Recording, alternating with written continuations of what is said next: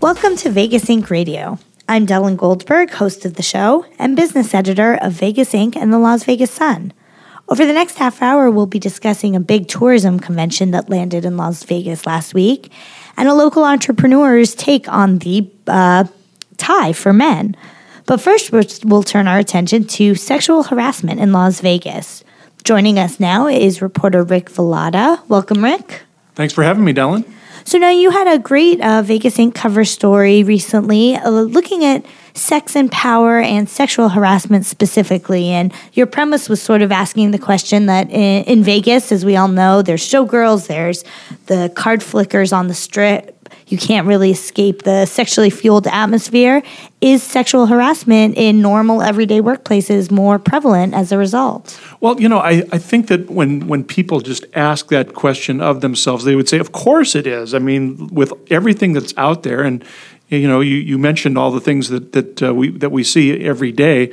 Uh, that doesn't even begin to mention some of the signs that you see that advertise all these various activities. It's all around us, it's everywhere. So I think the everyday individual would say, yes, it must be like a hotbed of sexual harassment cases.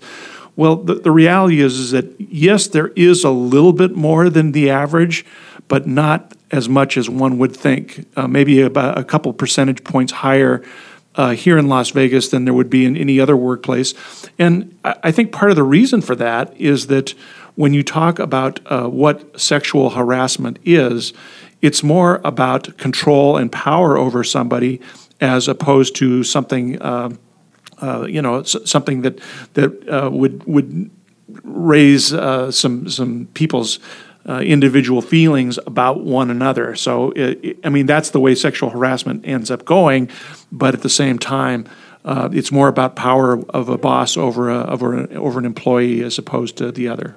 And I thought it was really interesting that you looked at some of the biggest cases locally in recent years, and we'll get to those. But um, it wasn't necessarily in a strip club or a bar or even a casino. I mean, although there are cases of that, it was mostly people who it sounds like had dated at you know an office and had a bad breakup or had issues and that's where these cases tend to stem, stem from. You're exactly right. That's that's uh, one of the things that that's kind of surprised me when i was actually researching the story was because you know our, our tourism industry and our resorts that have a lot of these um, you know costumes on, on employees that uh, are sexually charged you know, you'd think that maybe that would be something that would would would create a sexual harassment uh, environment, but the reality is is that this happens at uh, car dealerships and at retail stores and at uh,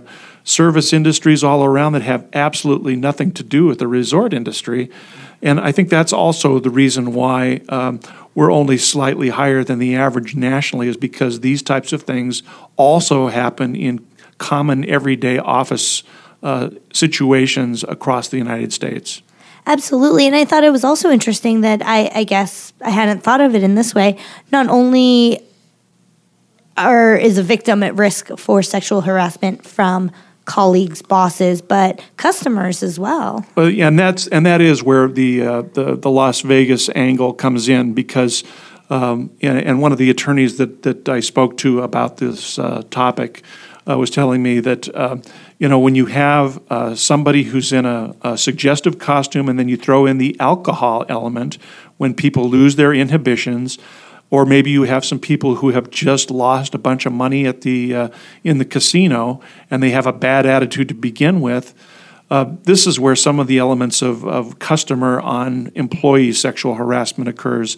And that's just as serious as, as any instance where a a boss uh, and a, a, a coworker uh, might be uh, involved in something. So it's something that um, that I think that the human resources uh, individuals in our community are always on the watch for, and and perhaps the reason why we don't see more of it in the resort community is because these are large corporations. These are companies that have a lot of risk out there. And certainly they're going to have everything in place in order to prevent any kind of a sexual harassment situation from occurring. Now, of course, when it does occur, it's incumbent upon the, um, the, the company or its uh, human resources information people to, uh, to, to get to the bottom of things immediately and to put a stop to it. And that's part of uh, the, the problem in some sexual harassment cases is that uh, some things that occur tend to linger or they just keep going on and on. And that's when uh, companies start to get into trouble over this. And in terms of legality, um, I mean, on both sides, I'm sure there's tons of fraudulent sexual harassment cases and legitimate ones, but it, it's all about the response and documentation. So just because somebody acts inappropriately doesn't mean you're going to take your company to court and win a million dollars. It has to be a pattern, right? Absolutely. Uh, it's something that uh, that it's in fact that's part of the process when when an individual uh, makes the decision to file a, a, a sexual harassment case. Uh, when they uh, when they go into it, they have to just just document just about every example. And they have to show what measures they have taken to prevent it. Uh, have they gone to a supervisor and complained? Have they uh, uh, talked to the supervisors, supervisors to complain about the fact that maybe something wasn't done in the first place? All these steps need to be taken before any kind of an action is going to be taken by some of the regulators who oversee these areas of law.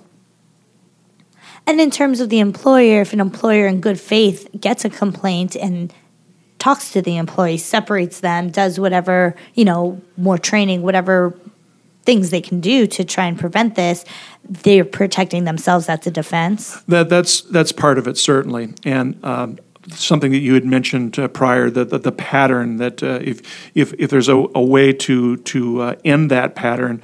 Uh, certainly, that is a, a, solution to the, the issue right off the top. But uh, if it uh, if um, a supervisor does not do this, uh, that's when they're going to set themselves up for some more serious violations. And the more serious it gets, the more uh, it, it, becomes a problem that might be actionable and worthy of, of an award by a court. And that's a good segue. Um, I mean, we hear nationally about these multi million dollar cases.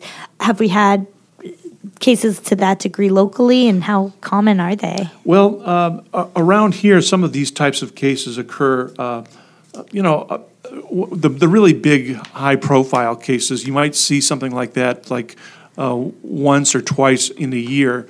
But but you have to understand that there are. Uh, dozens of, of cases that, that come through uh, the regulatory side, and this is the EEOC, the um, uh, federal office that, that handles uh, sexual harassment cases, or uh, the state office, which is its um, uh, pretty, pretty much a comparable organization, the uh, Nevada Equal Rights Commission.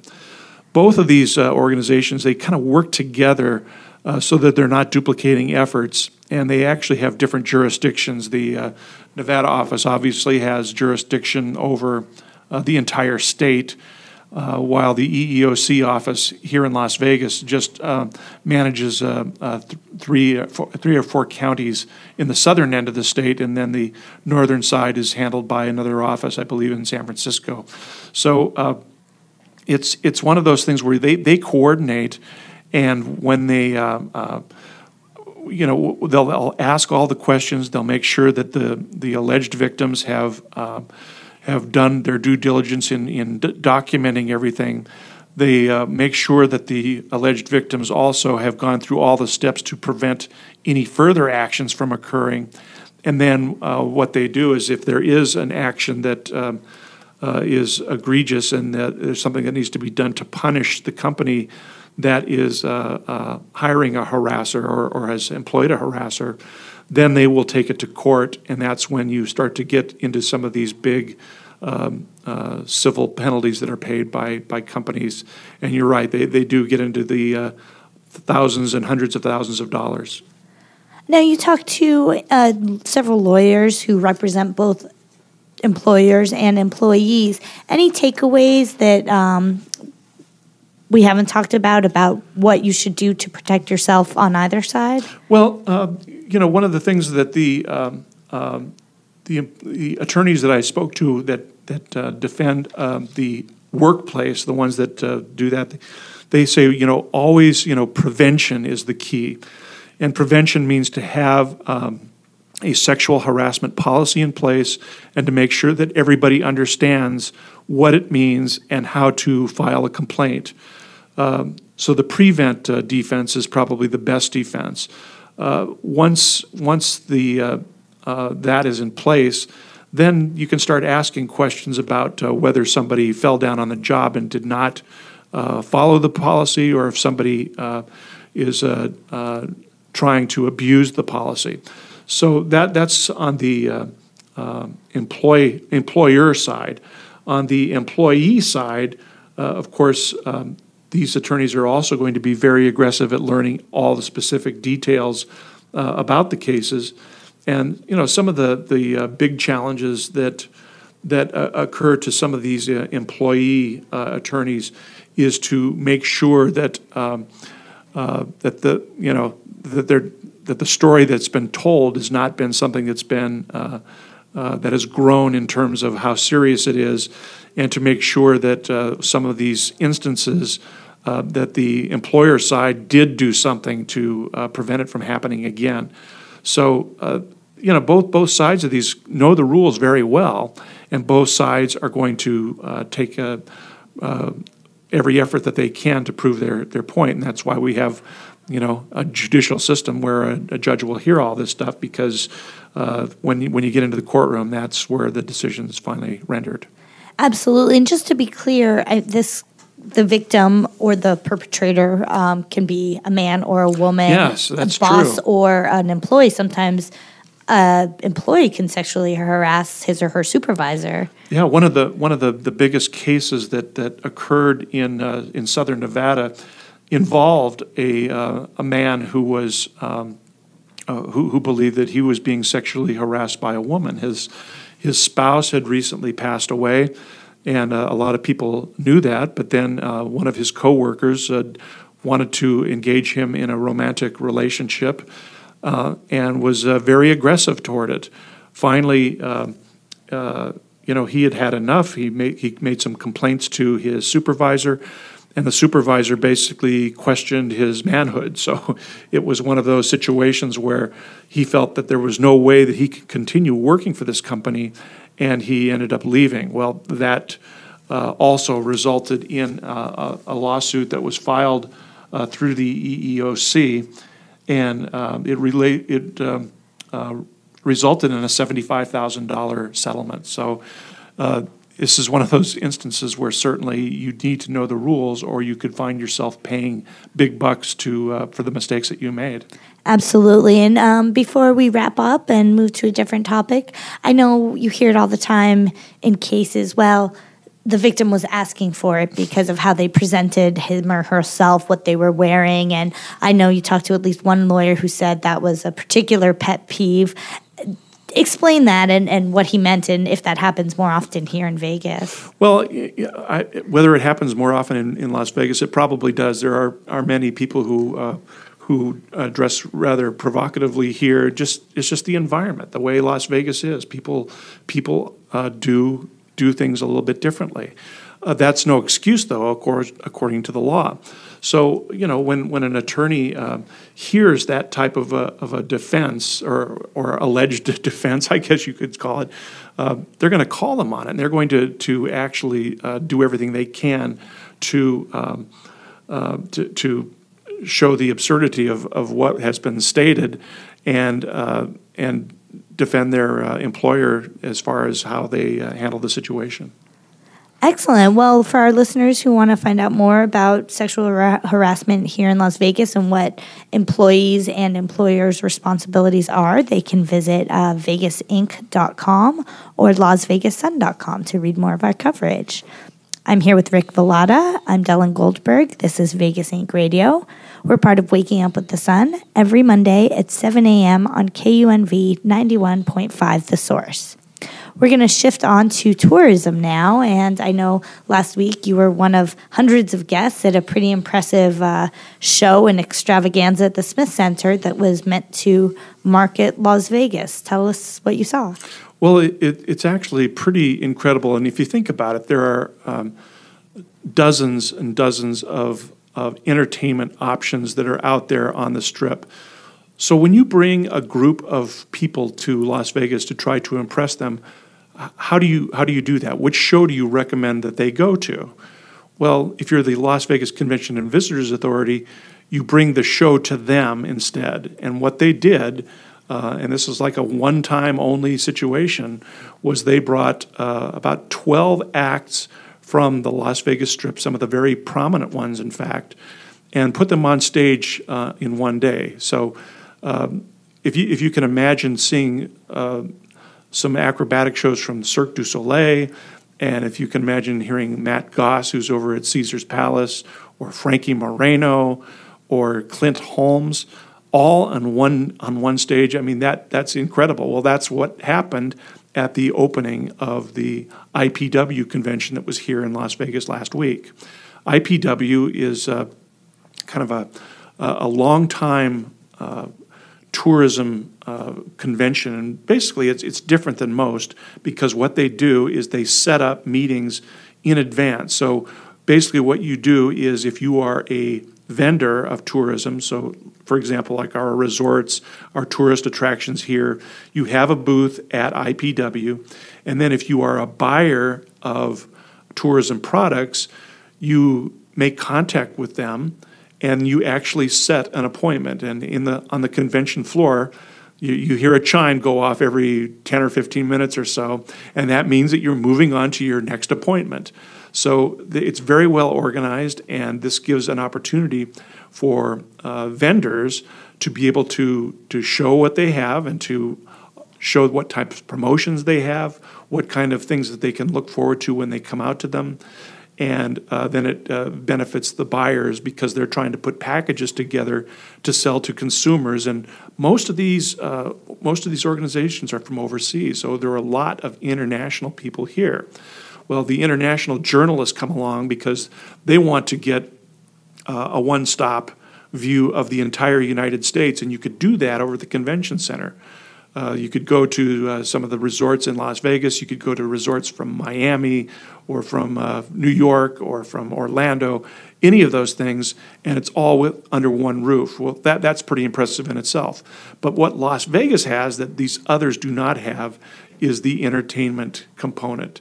And we are the entertainment capital of the world, and that's what the LVC wanted to accomplish by having this big show at the Smith Center. And by the way, the Smith Center was also on display, and people loved it. Uh, they they know that this is a, a good thing here. Uh, basically, a neutral field for all these different entertainers, which is great. Um, right, because you can't have it on the strip and, and, choose one over the other. And, and in addition to that, they had uh, food booths set up um, outside. Uh, 40 of the top chefs in town were providing uh, a brunch so the um, uh, journalists got to chow down in addition to hearing some hearing and seeing some entertainment. Uh, the only the only downside to that was, if you recall, that was a time when the uh, temperatures were climbing up towards uh, 110, and so it was a little bit toasty outside. But uh, I think everybody uh, had a good time anyway, and when uh, once they ate a few things, they went inside to the air conditioned uh, comfort of the Smith Center and watched all that entertainment. Absolutely, poor chefs having to cook in that. right. Uh, so, and this was hundreds and hundreds of people. It's thousands, right? Right. right. It was uh, yes, for from uh, as far as the uh, the international journalist was concerned, more, more, than 500 were there. So it was quite the showing and uh, even when I filed stories in the press room, I was hearing uh, languages from all over the world, which is kind of exciting. And, and the fact that it's happening here in our neighborhood is, is great. Um, and if you missed it, by the way, uh, they're coming back in 2020. They like to spread it around, uh, and they're going to be going to Chicago next year. But uh, uh, the fact is, is that their attendance this year was like the best they've ever had. Well, who doesn't want to come to Vegas? That's exactly Sorry, right, Chicago. That's exactly right. So, so of course, uh, you know, all these numbers they're attributing to the fact that the Las Vegas factor. People want to come to this town because it's so much fun to come here, and um, as a result, they're going to come back in a few years. And uh, um, Rossi Ralenkotter from the LVCVA said, well, we set all these records this year, and, and in 2020, we're going to break all those records again. Good. And when was the last time it was here? Was it 10 years ago Uh, before? Approximately, uh, approximately eight years ago, I believe it was. Uh, uh, but but it was here back in the in the late 90s. So I guess that's even more than 10 years. I'm I, I'm Time flies. yeah, it does. It does. But um, I've been to uh, I've been to like three of these, uh, including one in Anaheim. The one in Anaheim wasn't nearly as fun as the ones here. Yeah, suck it, Disneyland. and so, and not only uh, you mentioned in your column that's in Vegas Inc. today that this is one of the f- first of several Las Vegas events that should, I mean, they're international in scope, but they should have a, side effect in boosting our tourism here locally. Yeah, one of, one of the things that I found interesting, and this was documented by the U.S. Travel Association, is that the host city often gets about a 10% bump in tourism the following year. So uh, obviously, we can't uh, expect anything uh, really big uh, for the rest of this year, but we'll be watching the numbers very closely next year. And, and as you pointed out, this was the first of four big events that uh, puts Las Vegas on an international stage. There are some educational events that, that are coming up for uh, specifically for uh, travel tour planners. And then uh, there's one that uh, specializes specifically in Latin American uh, travel. And then the one that I'm really excited about because I'm an airline geek is a, a convention called Routes, and that will be here in October. And what that is is that all the airlines come in, and it's basically the same kind of format as uh, IPW, where the airlines sit down and then the different cities come around and say, hey, this is why you should be flying to Las Vegas because we have this and this and this. And then the uh, airlines evaluate and make decisions on where they're going to commit their flights. So um, obviously, um, Las Vegas is trying to get more international lift. Right now, Asia is a, is kind of a, a low point for us. We've only got one nonstop flight uh, to Asia uh, that that runs four times a week. So I'm sure that uh, Las Vegas is going to put some emphasis on trying to get Asia uh, back to where it was uh, back uh, 12 years ago, when we had I think three airlines doing things at the same time. But um, that will that will be important because again, it puts Las Vegas on the on the big stage, and incidentally. Uh, the Routes conference, it's a worldwide conference. This will be the first time that they will have come to North America. So, uh, And they we've- chose Vegas. We've we've got some some big responsibilities here for the for the rest of the continent. Excellent. Well, I can't wait to hear how that goes. I know you- you'll be back on our show to keep us apprised of all the preparations that are getting in place for that. We'll do. Great. Well, thanks so much, Rick. Thank you very much for having me, Dylan. Rick Velotta is a reporter for Vegas Inc. and the Las Vegas Sun. You can follow his coverage at vegasinc.com or lasvegassun.com. You're listening to Vegas Inc. Radio, part of Waking Up with the Sun, at 7 a.m. Mondays on KUNV 91.5 The Source. Joining us now is Vegas Inc. and Sun reporter Allison Ciclolo. Welcome, Allison. Hi. So you had a great uh, cover story on Vegas Inc. last week or this week. It's on our cover right now about an entrepreneur who's here now in Vegas trying to get his big break with a new sort of necktie. His name's Adam Lucero, and he's a former military pilot.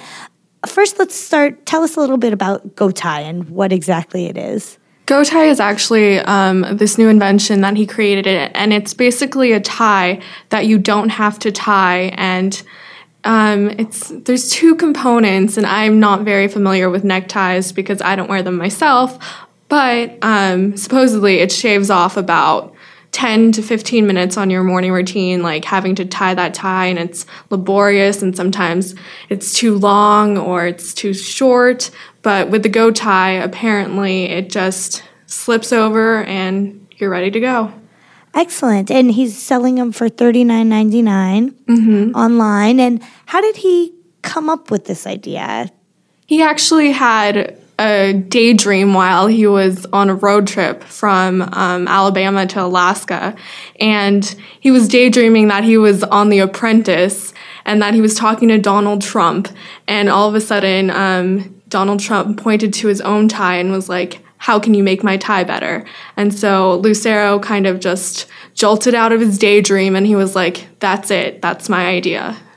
And that inspired him. He, he spent a lot of time and money on this project. Yeah, he spent about, I think it was $35,000 of his own money. And um, he just spent it on patents and developing it and molds for the actual tie itself. And he really believed in his own idea. You you reported that he had to sell his beloved Lamborghini to come up with the startup costs. Yeah, that was his childhood dream to own a yellow Lamborghini, and he had it. And then um, to take care of the cost, he had to sell it. But he has a the official Go Tie Porsche now, so he's not hurting for his Lamborghini too much. and by official Go Tie, what do you mean?